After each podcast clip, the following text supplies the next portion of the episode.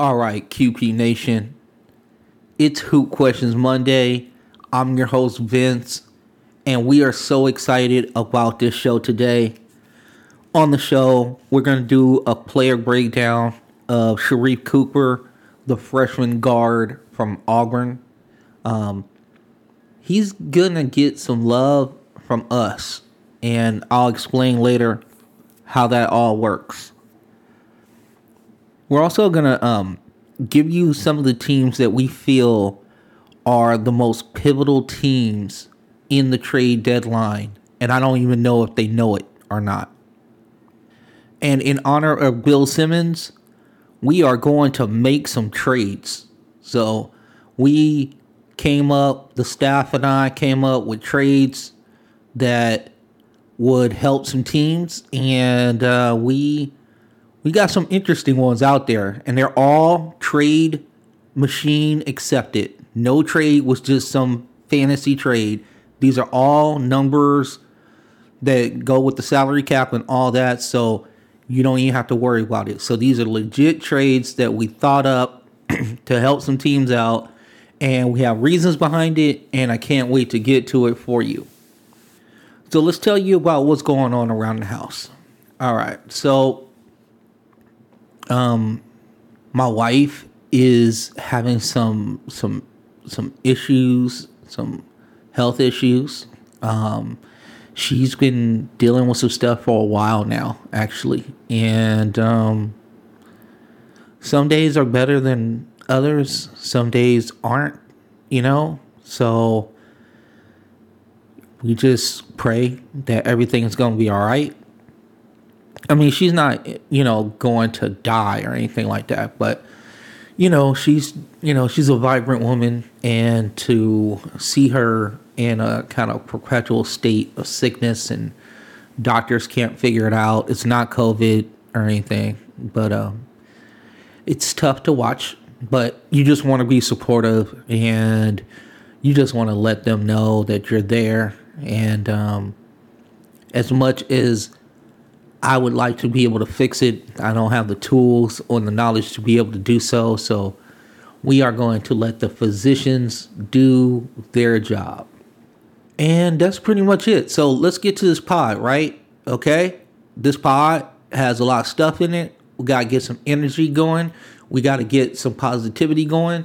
But I just wanted to give you a little breakdown about what's going on in the house and what's on the show. So without further ado, let's get to this pod.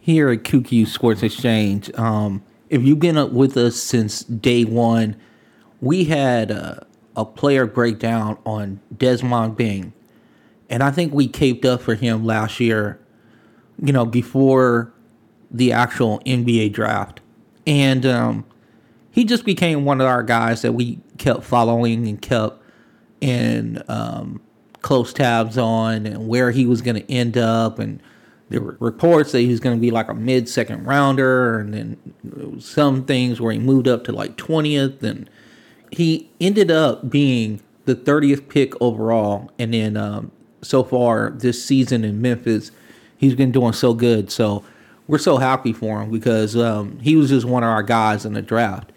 And we might have just found another. Um, we're going to do a player breakdown on um, Auburn's guard, Sharif Cooper. And the reason why I chose him is because of the fact that his skills are so nasty.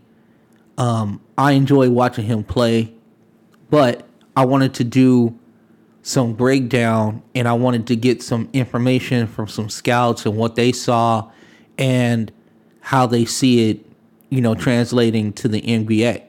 So what we're going to do is we're going to give you some, you know, stats on them, you know, height, weight, all that sort of stuff. And then we'll get into what I kind of discussed with the scout. So first and foremost, he is a six-foot guard. He's about one hundred eighty pounds. I think he's like about one seventy-five, obviously. And here's the thing that I'm going to say about him. If Sharif Cooper was six three, he would be a end of the lottery, fringe lottery guy, easy. No question about it. He would probably be one of anywhere between twelve to sixteen, somewhere in there. But real solid, he, you know, the fluctuation would be twelve to sixteen. He wouldn't be all over the board. He wouldn't be this guy who was going thirteenth in one mock and, you know, thirty-sixth in another mock. But just because he is six feet, that's always going to raise a red flag when it comes to scouts. Because can you get your shot off? How big of a defensive liability are you? Are you just going to get swallowed up by pick and rolls, you know, with the big guy coming out, setting the pick? So these are all things that are thoughts of scouts and how it translates to the N B A. All right. Here's my take on it, because I, I watched him. I watched him a lot this year. If you look at Cougar's creativity with the ball as a driver and a distributor, Sharif has his own tempo where he seems to be able to get to where he needs to go. Okay? So he's very creative with the ball. His dribble is is real nice. His handle is real, real nice. And he plays at a pace where he can kind of slow play you and then get you in a situation where maybe you're on your heels and then blow right by you. You know, he can speed up and then stop. And then you're six feet off of him and he's rising up for a J. So these things he has in his bag. And to me, when you are that potent offensively, they find a way for you in the league. Because the one thing about it is, right, you need a guard that can break down the defense and somebody who can create his own shot. That's what everybody's looking for in the draft is, it'd be great if you can play defense. It'd be great if you could, you know, did everything at an efficient level. But the one thing that is very important to have, and this is why like the top guys in the draft get it mostly, is can you create your own offense? Zion can create his own offense. LeBron, obviously, creates his own offense. Durant, you know, can do it. It's the key to, are you a eighteen to twenty point a game guy, or are you a twenty-four to twenty-seven point a game guy? So having that in your bag is critical, and I think he does. I've seen it. I've seen people try to throw exotic defenses at him.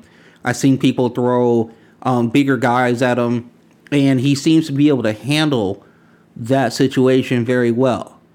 Now, um, he will need a reliable floater in the N B A, so he will need to find something where he can pull up from eight feet, throw a teardrop, and get it over the defender, because obviously in the N B A, you're going to have quicker, faster, bigger, stronger guys. So their reaction time is going to be a lot better than the collegiate level. But I think he has enough, he has enough sauce in his game that floater will come. You know, I think that's something that you don't have to worry about. Now, where I think he'd be truly effective in the N B A, at least for right now, is a second unit floor general. Um, and if teams from like seventeen to twenty-five do not take Cooper, I think he'll be an absolute steal for a really good playoff team. And he can be an energizer off the bench for them. So right now they have him as a prospect anywhere between like twenty-two to twenty-eight. And I'm not saying that the size shouldn't scare people away, but I'm always really interested when you see a team that's like a good playoff team. But maybe you know in the back of your mind that this team is maybe good for two rounds, and then that's about it. You know, sometimes one, right? They're good for one round, get to that second round, maybe give that team, you know, all it can handle, but ultimately they're going down. And usually what you see in these situations is they didn't have enough off the bench. My thing is, is that with the six-foot Sharif Cooper, even though size can be a detriment, I think the kid himself, I think I'm a bet on the kid. I'm a bet on Sharif Cooper. There's too much wiggle. There's too much sauce. There's too much in his bag for him not to make it in the N B A. I do hope that he goes to the right team so they can utilize his skill set uh, properly. But I am big on Sharif Cooper. And, you know, him and I have kind of gone back and forth on Instagram a little bit. And uh, so Q P Sports Exchange is definitely co-signing Sharif Cooper from Auburn. So look out for him as we get closer to the draft. I know that this is Hoop Questions Monday. I got so much that I need to get to, um, and we're going to do that. All right. But I do, this is what I will do. We're going to give you some news and notes right now, okay? There are various reports that Anthony Davis of the Lakers will be out for another three plus weeks. Now, they say everything is going fine with the, the calf strain. They say that um, this is just being extra, extra cautious. And I am here to tell you, do what you need to do with Anthony Davis. Okay, Lakers, as a Laker fan, I'm going to tell you right now, if my man's out for another four weeks, that's cool too. I'm not tripping. We want A D fully healthy for the playoffs. So another three weeks without A D, Montrezl Harrell, obviously Kyle Kuzma, who's been playing great Great basketball in his um, absence. Uh, Taylor Horton Tucker, Dennis Schroeder, and obviously LeBron James are going to have to pick up the slack from my man A D. But we wanted to get you that little piece of news while it was still hot. Um, what we're going to do is take a little quick break, and we're going to come back with some stuff that I think is going to be a real, something that you can really sink your teeth into and talk to your friends about. So bear with us. We'll be back momentarily.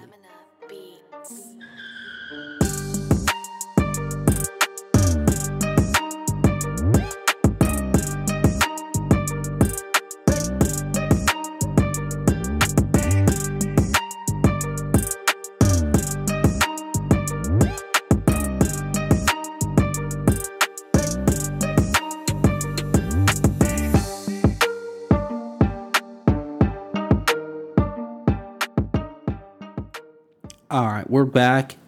And what we're going to get into now is we made a list of teams that we believe are the most pivotal teams come this trade deadline season in the N B A. Now, the honorable mention is the Houston Rockets. Now, Houston is in a really tough predicament because they have to end up in the bottom four to keep their pick. If for some reason, and we know that the lottery is different, they flatten out the odds, right? So the number one team only has like a fourteen percent chance, and the team that's number eight is like nine point some, nine point something or whatever.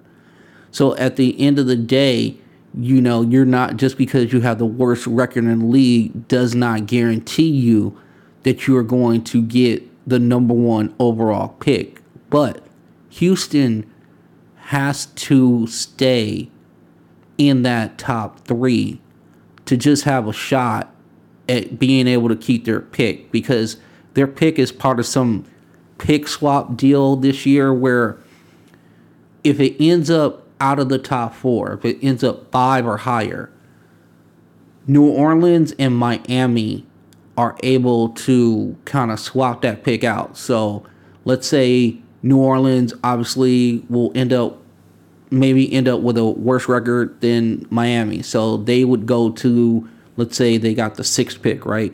So New Orleans would end up with the sixth pick. Miami would move down to whatever New Orleans pick was. And then then Houston would end up with Miami's pick. So let's say right now Houston had the sixth pick overall. Okay, New Orleans would get that pick. Miami would get New Orleans pick. Let's say they're like fourteenth now, or I think something like twelve or something like that. So they would get the twelfth pick, and then the Houston Rockets would end up with pick number eighteen, right? Just just how the thing goes. So they they have some trades to make. Um, they have some a couple veterans that have some trade value, and they have some pieces that they can move to help themselves as far as, you know, let's call it what it is. It's tanking. They're tanking. So they need to move Victor Oladipo. Um, it's not a secret. Um, P J Tucker is unhappy, and they've already said that they're going to part ways. So they're trying to figure out whether they can trade him, or is he going to be part of the buyout market? There's such a good chance that he's going to get traded. His salary isn't crazy. Um, so as far as a trade candidate, you know, he's the most, most likely to go from Houston. But I also think that Victor Oladipo is a priority for the Houston Rockets to trade as well, to get assets back, whether in young player or picks. And whatever you can get for P J Tucker is good. Um, whether it's a conditional pick or a young player with some upside. So I look for Houston to do that, and to do that within the next ten days. Now, on to the teams that we really thought had the, the juice when it comes to this trade deadline. The Orlando Magic are at thirteen and twenty-six. They've had significant injuries with Jonathan Isaac and Markelle Fultz, and also point guard Cole Anthony. They just need a hard reset. You know, it's, I think it's warranted. And I think perennial trade bait Aaron Gordon would be a good way of kicking this off. Because here's the deal. They're thirteen and twenty-six. They're not going anywhere this year. Um, and you got to get people that fit the timeline of your injured stars who were super young. Like Jonathan Isaac, I believe, is like twenty-one years old, and Markelle Fultz is pretty much around the same age. So you got to get pieces that fit the Cole Anthony, Markelle Fultz, Jonathan Isaac's deal, because of the fact that Vucevic um, and Aaron Gordon, they've been with you for a while. And if you can get something right now for them, you should. And with Aaron Gordon, he's still only twenty-five years of, of age. twenty-five. He seems like he's been in the league for a long time. But he's only twenty-five. So you're getting a guy who is six foot eight, two hundred thirty pounds. He can switch. You know, his athletic ability will allow him to switch on to smaller people. He can also guard bigger people. He's a great leaper. So uh, weak side blocks and things of that nature, he'll be able to handle that as well. And here's the thing. Even though that he's having a down year, that athletic switchable wing that everybody wants, you know, it doesn't matter whether he's scoring eighteen, nineteen points a game or the thirteen point seven that he's averaging right now. People want that. It's a valuable commodity in this year's trade season. So having one, you should be able to get a decent haul for Aaron Gordon.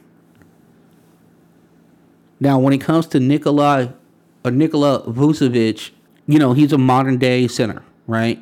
He has tremendous value. I mean, this this guy has so much value, and Orlando could ask for the moon for him. These are the numbers for Vucevic this year, who also is playing at an all-N B A caliber. He's averaging twenty-five points a game. He's shooting forty-nine percent from the field. He's shooting forty-one point six percent from the land of three. And that's on six attempts. So it's not just, oh, I shoot the ball twice. He shoots it six times on average from the land of three. He's averaging eleven point six rebounds a game and three point seven assists. I mean, a trade for Vucevic should bring back at least two first-rounders and two young players as pieces so you can fit the timeline of the young players that you already have. But I just look at Orlando, and they just, as far as those guys are concerned, I'm not saying, listen, you got to blow up your team every time because of the fact that, you know, you have some injuries and, and, and whatever. But to me, this is the time for Orlando to do a real hard reset and just gather assets. Just gather assets. You know, keep giving your a chance, a shot in the draft. Because one of those guys might hit. Or you continue to build the talent, the young talent, cultivate the young talent, and now you have a team that's pretty much ready for a superstar to come down to and take you over the top. That's the other way to build it. Okay? So, to me, I think they're one of the teams that are, are very pivotal, and what they do in the next uh, ten days is going to be very interesting to see. The next team on our list is the Denver Nuggets. We will either look at this team after the deadline as a contender or as a team that has an established star without the help to get them to the next level. Mile High Basketball, how do you feel about that Harden trade now? Are you are you okay with Jamal Murray still? Are you still riding with that guy? He's been he's been very inconsistent this year. Good games, bad games, is not consistent at all. He's starting to play better within the last couple weeks, but he hasn't been himself. But we're starting to see flashes of the guy who was in the bubble. The Nuggets have flirted with names like Beal and Harden, but they haven't been able to pull the trigger. The Nuggets have intriguing upside young pieces in Zeke Najee, Bol Bol, and if they really wanted to do something on a much larger scale, they got Michael Porter Junior With Jokic being twenty-six and an M V P candidate, it would be wise to put some of their trade chips and get an established player. You know, I just think you look at that situation and you go, okay, if you're saying, if you're believing that Jamal Murray is that second guy or he's part of that group, right? Whatever that is. If you had a a piece that could bring you back something, it doesn't have to be old. You know, it doesn't have to be somebody, um, you know, thirty-two. But if you had a piece like Michael Porter Junior and you were able to trade it to a team that brought you back something that was a little bit more established, whether on both ends of the court, offensively and defensively. We understand that Michael Porter Junior has had his struggles on the defensive end. Some of that is, too, that you have to understand is that he's kind of in the same situation as Zion. He really hasn't played a lot of basketball. I think they have played almost the same amount of games. And I think Porter Junior has been in the league one extra year. Remember, he missed an entire season because of back surgery. So they were rolling the dice on him at that point. But here's the thing. You you did the right thing. You got him at fourteenth a couple years back, right? You you said, you know what, if this kid hits, you know, wow, we have something. And just because you traded doesn't mean you don't have anything. What it means is, is that you use the piece that you gambled on at fourteen, and now maybe you can turn it into like a Brandon Ingram, or you can turn it in, see, you know, see if Washington bites on the Bradley Beal thing. That would change the landscape of the N B A so dramatically if Beal was on the Nuggets with Jamal Murray and Jokic. Come on now. Everybody understands that. Everybody knows that. You know, it's just, will Denver pull the trigger, or are they going to be um, content with what they have and then just continuing to hopefully hit on draft picks? Because they've done a great job drafting like in the um, in the mid-twenties over the last couple years. So we'll see. We'll see how it all goes. And I just think they are prime to make a big jump and to make a big splash in this trade deadline. I don't know if they'll do it, but they definitely have the pieces to do it. This brings me to the next team. The New Orleans Pelicans are another team who needs to reassemble their parts. With Zion Williams, Williamson being the focal point of the offense now, it would be nice if he had, if New Orleans would learn from the lessons of the past with Anthony Davis. You know what I'm saying? This is the dude that you drafted number one overall in twenty nineteen. So you understand that the clock is ticking. And he's such a talented dude. We've seen a lot from Zion Williamson this year. You know, when they start giving him the ball and he was able to initiate offense, we started to see what he could fully do. You know, you saw it at Duke, and you were like, yeah, that's that's nice. That's real, real nice. And now he's starting to show that in the N B A. And it's super scary because he still has a lot of work to do. He knows that. But his immense talent and his immense athletic ability allows him to kind of learn on the fly. He can actually make mistakes and still be successful in creating the offense because he's just so big. two eighty-five and six foot seven is ridiculous, and his athletic ability makes him even more dangerous as soon as he touches one foot in the lane.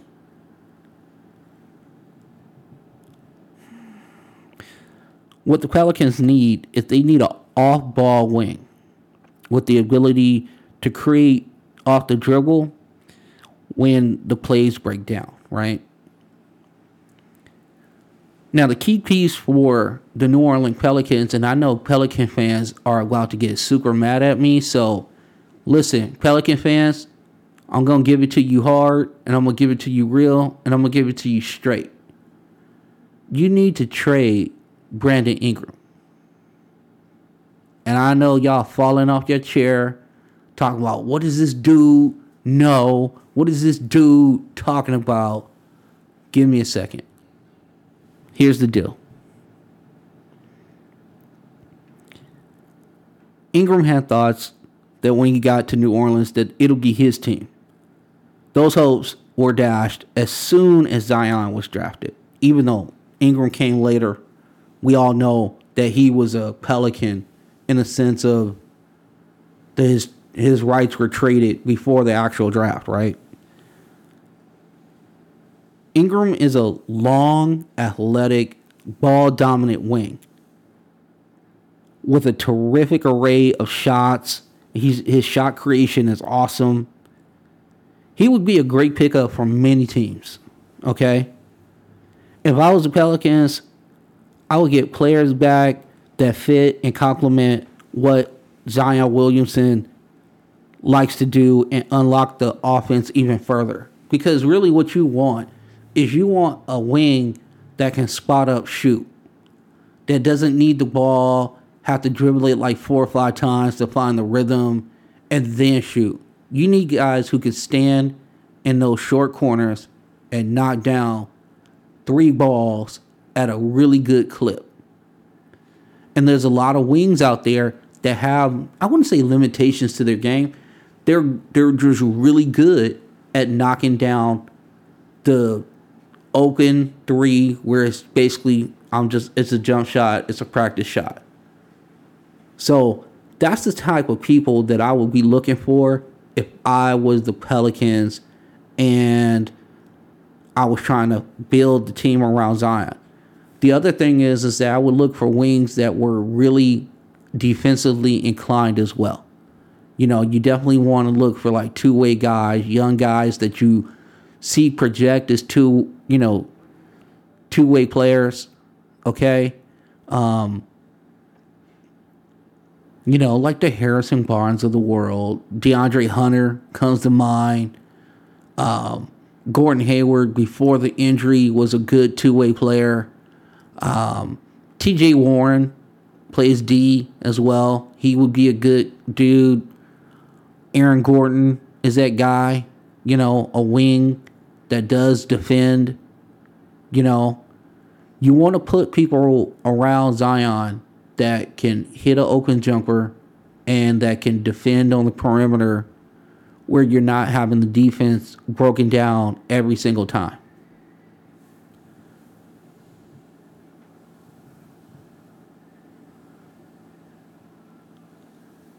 But here's the thing. Here's the other thing with the New Orleans Pelicans.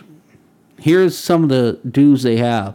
And you tell me if you couldn't put a really good package together with some of these guys.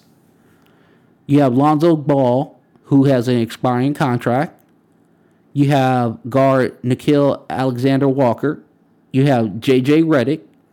You have guard forward Josh Hart. And you have center Jackson Hayes. And then, like I said, you also have Brandon Ingram. So you have enough in your coffer, so to speak. You have enough in the in the in the cupboards to be able to make something happen and get a significant piece back. So I look, I don't know if they'll do it. I don't know if Griff will do it. The G M for um for the Pelicans. I don't know if he'll pull that trade off, you know, but I just think that what's around Zion right now is clearly not working. Um, and I think what you want to do is you want to kind of turn back the clock on some of those contracts that you already have. I'm not saying that everybody has to be like a first-year guy or whatever, but it would be nice to have some second-year guys where, you know, you're still two years away before you have to worry about money, and you get to see what they're going to be like around your centerpiece, which is Zion Williamson. The, the other team that we looked at is the Chicago Bulls.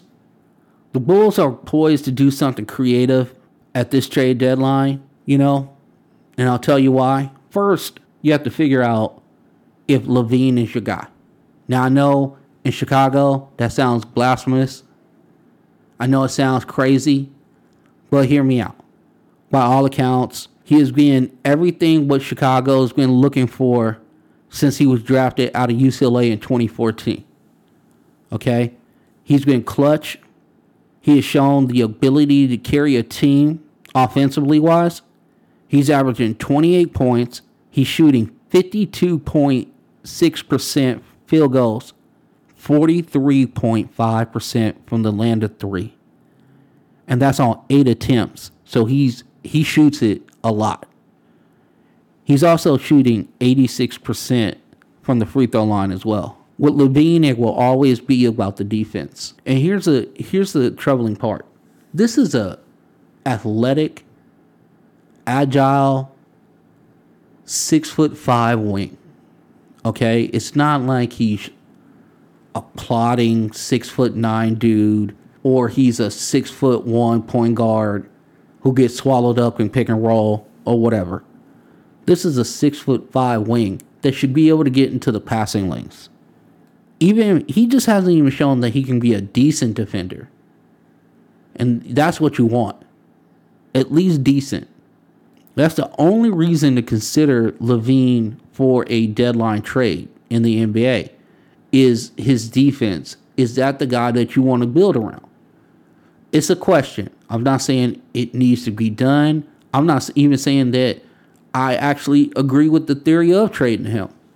Because I don't know if I'm Chicago, if I want to do that. Because twenty-eight points is hard to come by. And this dude can get you, if he gets real hot, he can get you fifty. This is a this is a fifty-burger waiting to happen at any moment. He can just go off for fifty. So I'm not like saying, hey, guarantee you got to trade him. I would trade him. No, it would be a real hard philosophical question if I was the G M of Chicago. On the one hand, I'm going, dude, this dude is so nice on the offensive end. But then I would worry about the defense. You know, can we stop anybody? So my whole thing is, is that um, if it was me, I would build around LaVine, okay? The caveat is this. You know that you are you are in a pickle when it comes to his defense. But we have fixes for that, right? We that's we don't just come with problems. We come with solutions here at Q P Sports Exchange. We don't just gripe. We give you solutions. So now if you're going to build around them, this is what you're going to do. You're going to need defense. You're going to need rim protection. Okay, that'll be vitally important to the roster construction. So you jettison Lauri Markkanen with his expiring contract. You should get a pretty good haul for him. Two things. He's a he's a he's a he's a he's a spread wing. He's a spread he's a spread center. He can shoot from the outside. And that is valuable to a contender. Some dude who's a stretch four or a stretch five who shoots it as well as Markkanen does, and he shoots the ball very well. He's averaging nineteen points this year, six rebounds, but he's shooting fifty-one percent from the floor. He's also shooting forty-two percent from the land of three on seven point five attempts. So he's shooting volume threes, and he's shooting it at a forty-two percent clip. So tell me a team that doesn't want a stretch four or stretch five who can do that. And I think you can get a lot for him. Okay? Um, the other guy would be Thaddeus Young. He should be able to get you a pick and a young player. He's just a vet that knows what to do. He's a great, he plays good defense. He's a good team defender. He can help you on the weak side. Um, he can get you a bucket. And he just knows what to do on the court. He's never lost in a system. So Thaddeus Young would be an excellent pickup for a contender. And those and those contenders, they get desperate when it comes to guys like that. That's why P J Tucker is so hot. You think about it. When's the last time you got really excited about somebody thirty-five years old and six foot five? Oh, he thirty-five years old, six foot five. Oh yeah, I want that dude on my team like yesterday. You never say that. But people want guys with experience who know how to play in games where it gets a little tense, right? You know, it gets a little, okay, we're, you know, this is a little itchy for me, a little uncomfortable. P J Tucker is a vet. He's seen it all. He's been through it all. He's been through the wars. So he's very valuable. And Thaddeus Young is kind of from the same situation. He's very valuable because of the fact that he's seen it all. He's done it all. You know what I'm saying? So, I mean, those are the things that I think about. Oh, and then you have Kobe White. So, you have three pieces that you could take and really you could probably get anywhere between three to five players back and anywhere between, let's say, two, two to four picks back as well. With those three guys, you could literally change the face of your team while keeping the centerpiece, which is Zach LaVine, right in the middle of it. You know, you could say, hey, my building blocks are Patrick Williams and Zach LaVine. And then everything else around it that's not nailed down is up for sale. What do you want to give me? And that's what I would do if I was Chicago.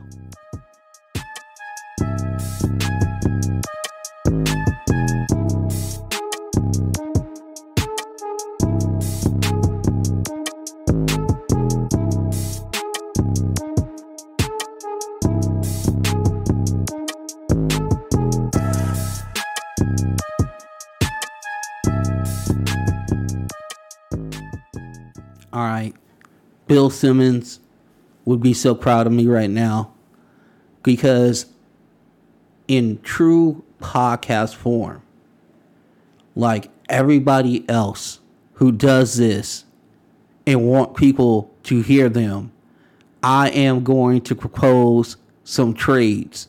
Now, all these trades that you're going to hear, these are all done in the E S P N trade machine, so they're all valid. None of them have any salary cap, pie in the sky dreams, or anything like that.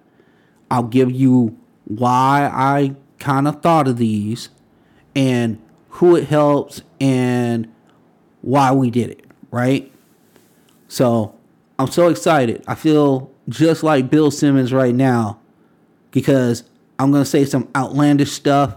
And aggregators, go ahead and aggregate me and get me more audience members, more listeners.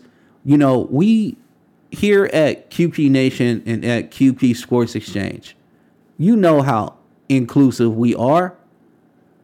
You know, the more the merrier on the bandwagon. So, yes, aggregators, go ahead and aggregate these potential trades that I came up with. First one, we're bringing the Ball brothers together. So Charlotte, um, I, I, this trade allows LaMelo um, to get his brother to play with him. And then this is also showing LaMelo that you really care about him by bringing his brother in. So it kills two birds with one stone. So Charlotte would trade Cody Zeller, guard Malik Monk, and a protected first-round pick in twenty twenty-two, top ten, protected. And you would trade that to New Orleans for forward Nicolo Melli, guard Josh Hart, and guard Lonzo Ball. So the reason why I thought of this is trying to help Zion and also, in a sense, trying to help Charlotte. First of all, you would be bringing LaMelo's brother in. Here's the other thing. LaMelo's shooting a lot better. Now, he had a stretch early in the season. Wasn't great. Then he had kind of like a little ankle injury. Ever since he's come back from the ankle injury, he's shooting at like forty-one, forty-two percent from three. So, he's been shooting the ball very well. And it's not been, um, you know, one or two attempts. This is on like six and almost almost seven attempts. So forty-two percent is getting it done. So whether the, you think the stroke is ugly or not, he's having success with it. And I think playing with his brother would even free him and unlock him more. And it would also energize his brother, because they're just jazzed playing together. And here's the other thing. Another six six guard to go with LaMelo, who's six eight. You know, now you got lineup flexibility with with La, with uh, Lonzo. You know, because he can play the three, he can play the two, play the one. LaMelo can do the same exact thing. You could then now have a traditional backcourt where you could, if you wanted to, you could start um, Rozier and Ball in the backcourt, talking about Lonzo, and bring LaMelo in at the three. Could you imagine what that's going to look like? And then Gordon Hayward moves to the four. You know, that could be your, your death lineup, so to speak. And what it does for New Orleans is two things. Um, Malik Monk is a sniper. This is something that they need. Okay? Um, it gives... And Malik is one of those catch-and-shoot guys. Catch and shoot. Not off the dribble. No, I want to create a bunch of stuff. I want to be able to take the ball, fake it, like fake a shot, and then like dunk on somebody, or I want to shoot the three. So, perfect for Zion Williamson. The money matches up, and everything is well. So, Charlotte, the trade is this again. It's Malik Monk, Cody Zeller, and a protected first in twenty twenty-two, so you still get your draft pick this year. And it's top ten protected, so if something happens, a little injury situation, you're still good. In New Orleans, you would get Nicolo Melli. I'm talking about, I'm sorry. They would, Charlotte would get Nicolo Melli. They would get Josh Hart, and they get Lonzo. So that's the first trade. I got some others. This trade is where the Denver Nuggets become a big boy. They put on their big boy pants. And I think Bill Simmons will not like me after this trade. But I have reasons for it. So I'm trading Bill Simmons' favorite Celtic this year, Jaylen Brown. So the trade goes like this. Denver sends Michael Porter Junior, Will Barton, and guard Gary Harris to Boston, and they would receive back Jaylen Brown, Tristan Thompson, and Romeo Langford. Now, I'll tell you exactly why I did this deal. First and foremost, I think as far as dynamic scorer, I think Michael Porter Junior is that. But I think Michael Porter Junior is going to give Mike Malone a heart attack. I think Mike Malone might die on the court this year because he's been absolutely enraged by Michael Porter's defensive um, switches and defensive assignment, blown defense assignments. Now, we did say that he's played um, about the same amount of games as Zion. You know, he had a year off, whatever, with the back surgery. So it's understandable. But if you're Denver, you know, and you're looking at Jokic and you're looking at Murray, let's say you say Murray's the cog, right? And I'm not saying Michael Porter Junior can't get there. Because here's the thing. He really has more upside. He probably has more upside than even Jokic. And that's hard to say, right? Because we all love the Joker. Man, we all love this guy. This guy plays great. He's such a, a he's such a joy to watch on the basketball court. His passing is is next level. He scores somehow very easily, which is weird because he's slow and he doesn't get off the ground. But he's able to score super easy. And I just think when you have that, you have that talent, you got to put pieces around him that are going to help him right now. And could you imagine what Jaylen Brown would do for uh, Denver and the way they play and his uh, slashing ability, his ability to knock down a shot, his ability to play defense?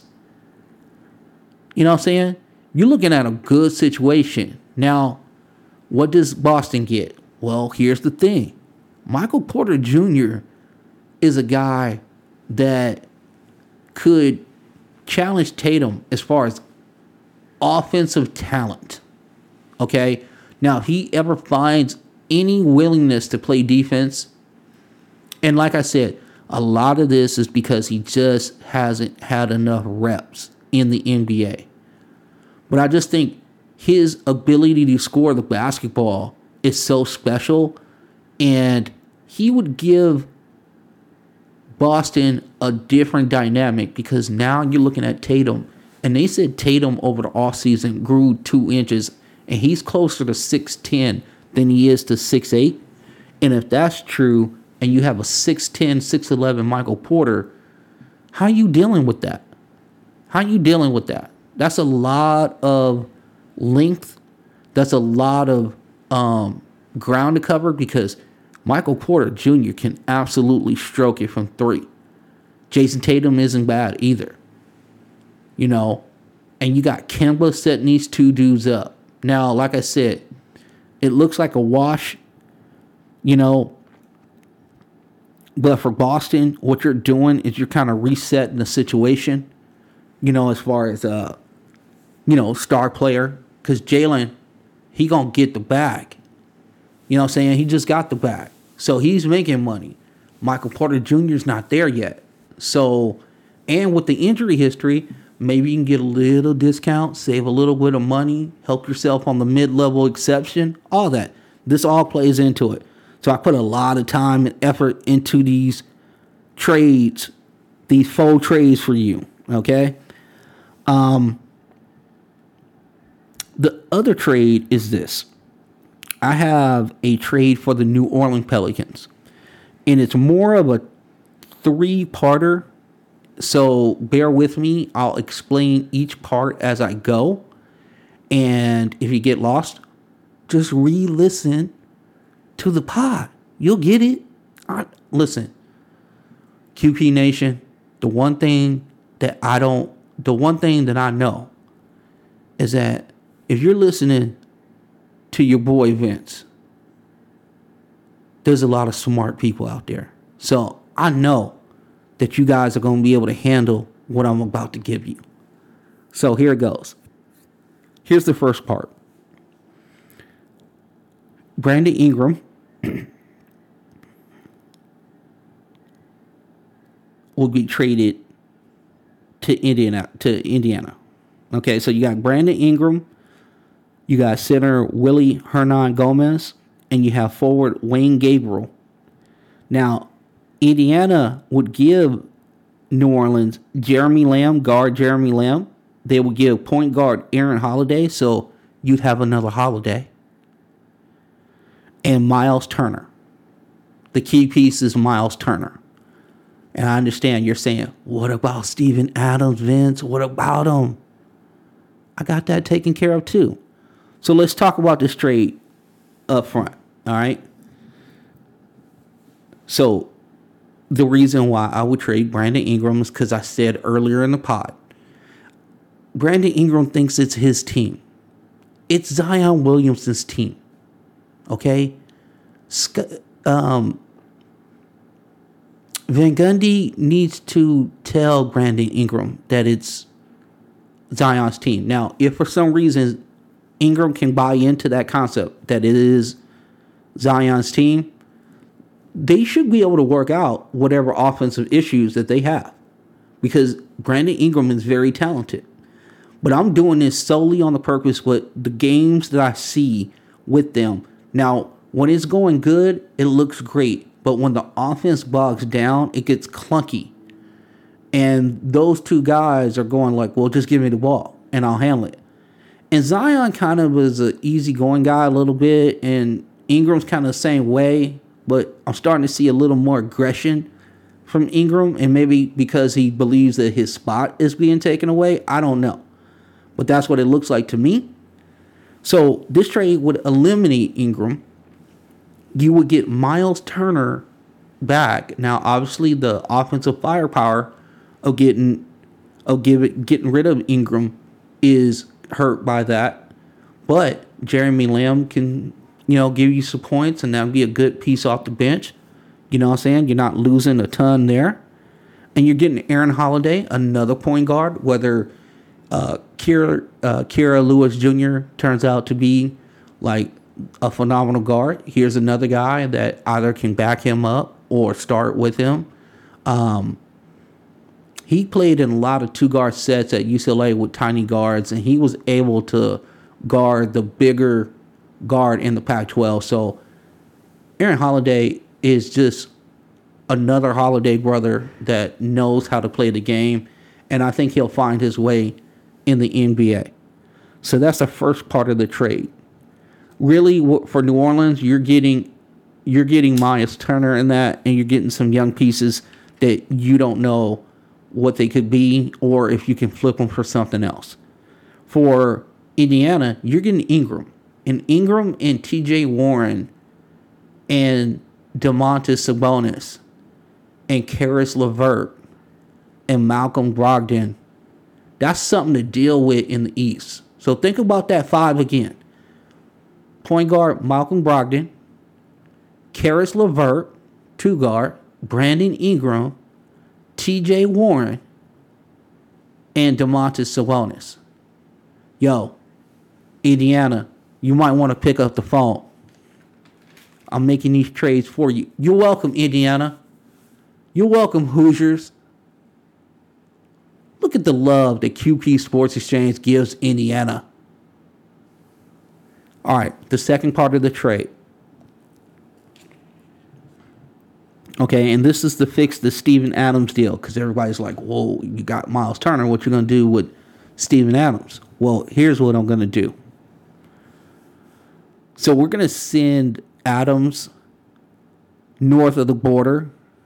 So New Orleans will send Steven Adams. They'll send another center, Jackson Hayes, and Josh Hart, and Canada's own Nickeil Alexander-Walker, combo guard. All right? And what you're going to get back is you're going to get back one Kyle Lowry and Norman Powell. All right? So you're going to get... So let's look, look at this again. All right? You're going to send to Toronto Steven Adams. You're going to send Jackson Hayes, Josh Hart, and Nickeil Alexander-Walker, combo guard. And you're going to get Kyle Lowry back, and you're going to get Norman Powell back. Now, you're going to flip Kyle Lowry, okay? So, Lowry won't even be with the team very long, because he's going to go to the Heat. And what you're going to do is you're going to get the expiring contract of Andre Iguodala. You're going to get Kelly Olynyk. And you're going to get rookie from Memphis, Precious Ochoa. And picks from Miami. So Miami is going to give you like two picks, two first rounders, okay? You're going to get Precious Ochoa. That's the person that is key to the deal for the Kyle Lowry flip, okay? Because thirty-five million dollars and thirty-five-year-old point guard Kyle Lowry would be awesome for a year, and then what will happen, right? What will happen?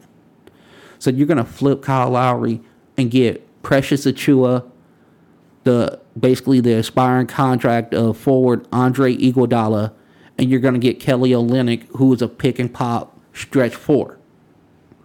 So why do you do this deal? Okay, let's break this deal down a little bit, right? Because there's a lot of moving pieces. One, Steven Adams was a mistake to get in the offseason. So here's a way to, in a sense, almost get a redo on that particular signing during the offseason, okay? Because you see it clearly doesn't work. It clogs up the lane for Zion. So you're trying to unclog the lane. All right, Miles Turner, Turner has a pretty decent jump shot. He's not great, but he has a decent one. Or what you can do is you can play a lot of Kelly Olynyk. All right, because we're going to break this trade down further and further. All right. So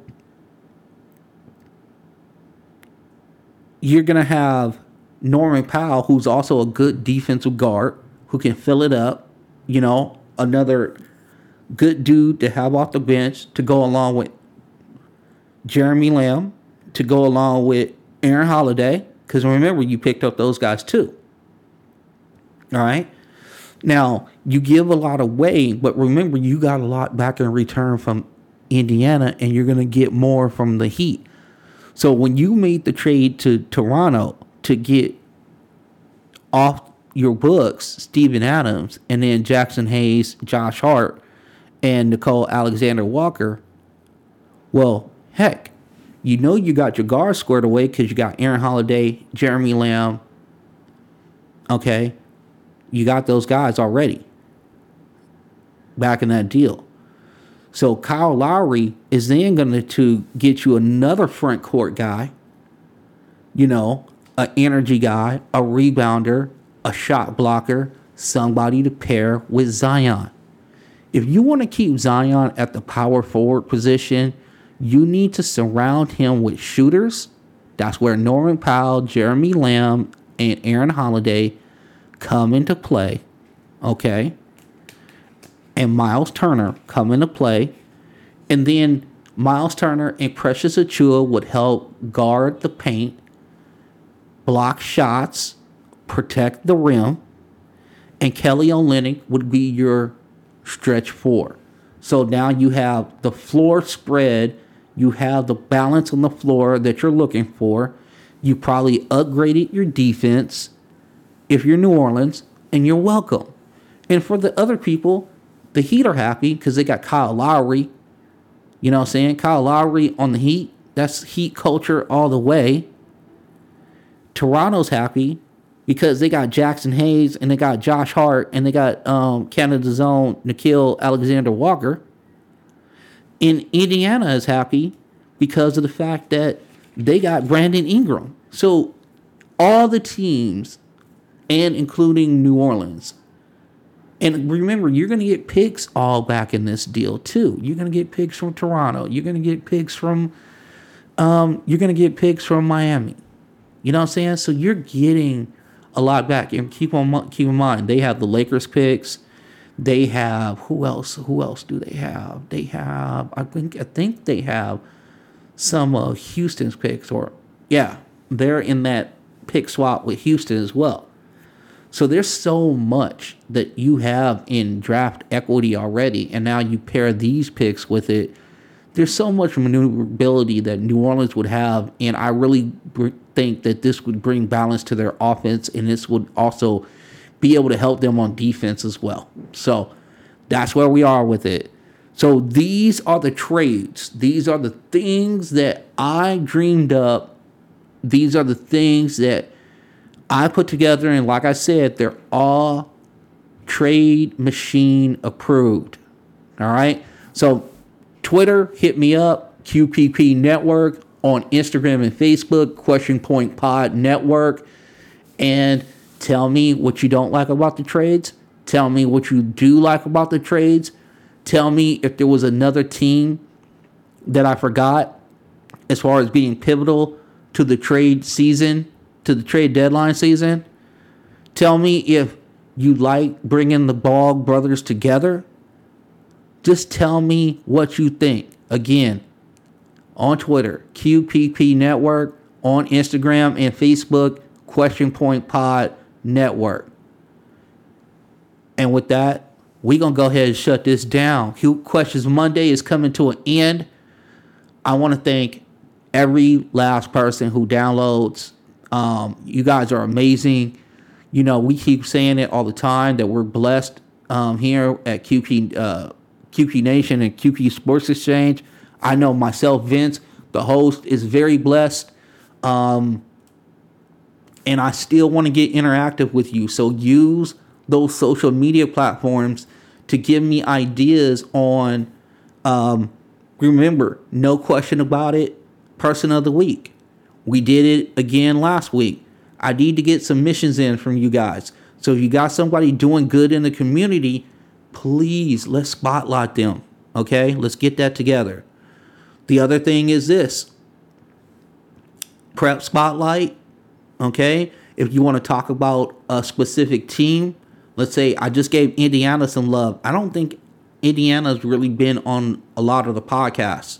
So, Indiana, welcome to Q P Sports Exchange. We are glad to have you, Pacer Nation.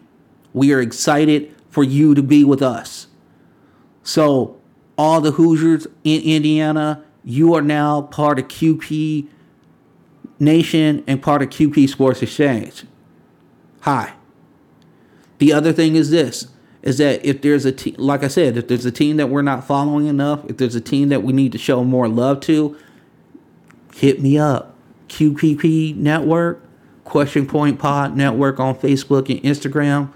Um, and then the other thing is this. Um, be good to yourself. Make sure you're taking out some time for you. Uh, whatever whatever passion you have or whatever relaxes you, um, make sure you do that. Give yourself some, some you time. The other thing is this. Um, if you can, be great to your neighbors. Lend them a helping hand when you can. If you have excess food, and, you know, you see people struggling, make sure you get it to them. And also, it would be it'd be all right if you could say a friendly friendly hello to your neighbor. My wife does a good job at that. Belinda does a really good job at saying hi and really looking somebody in the eye and saying hi. So, I got to give her kudos for that. I do it. I don't think I do it as consistently as I should, though. I'm trying to get better. But I talk to you guys twice a week as well. So, sometimes the voice just goes, ugh. The other thing is this, is that if you have the time or you have the money, give to some of these worthwhile organizations that are doing so much good in our communities, that are helping out the people who are less fortunate than, than us. Um, there's so many. Um, myself, myself, I, four years ago, was a complete alcoholic, drinking myself to death. Um, I was not worthy of love and all of this sort of thing. And um, the Long Beach res- the Long Beach Rescue Mission saved my life. So that's why I'm passionate about organizations like them that are doing this all across America and, frankly, all across the world. There are a lot of people out there who are really showing God's light and helping out the less fortunate. So, yeah, man, um, help out some of those worthwhile organizations in your community, because they grow people like me. You know, they grow people like me who feel so much joy and so more, so much, so much love to be able to do this podcast for you twice a week. Man, it just, I can't tell you how much I love to do this for you guys. So give if you can, or give of your time. And on the mental illness thing, if you're struggling, talk to somebody. Be vulnerable. Let them know what's really, really going on. Okay? Um, and if they're not the right person to talk to, hopefully they will lend you a helping hand and find you somewhere or someone to talk to you that can help you. There are crisis lines in every state. I'm sure there are crisis lines in different countries. Shout out to France. Shout out to India.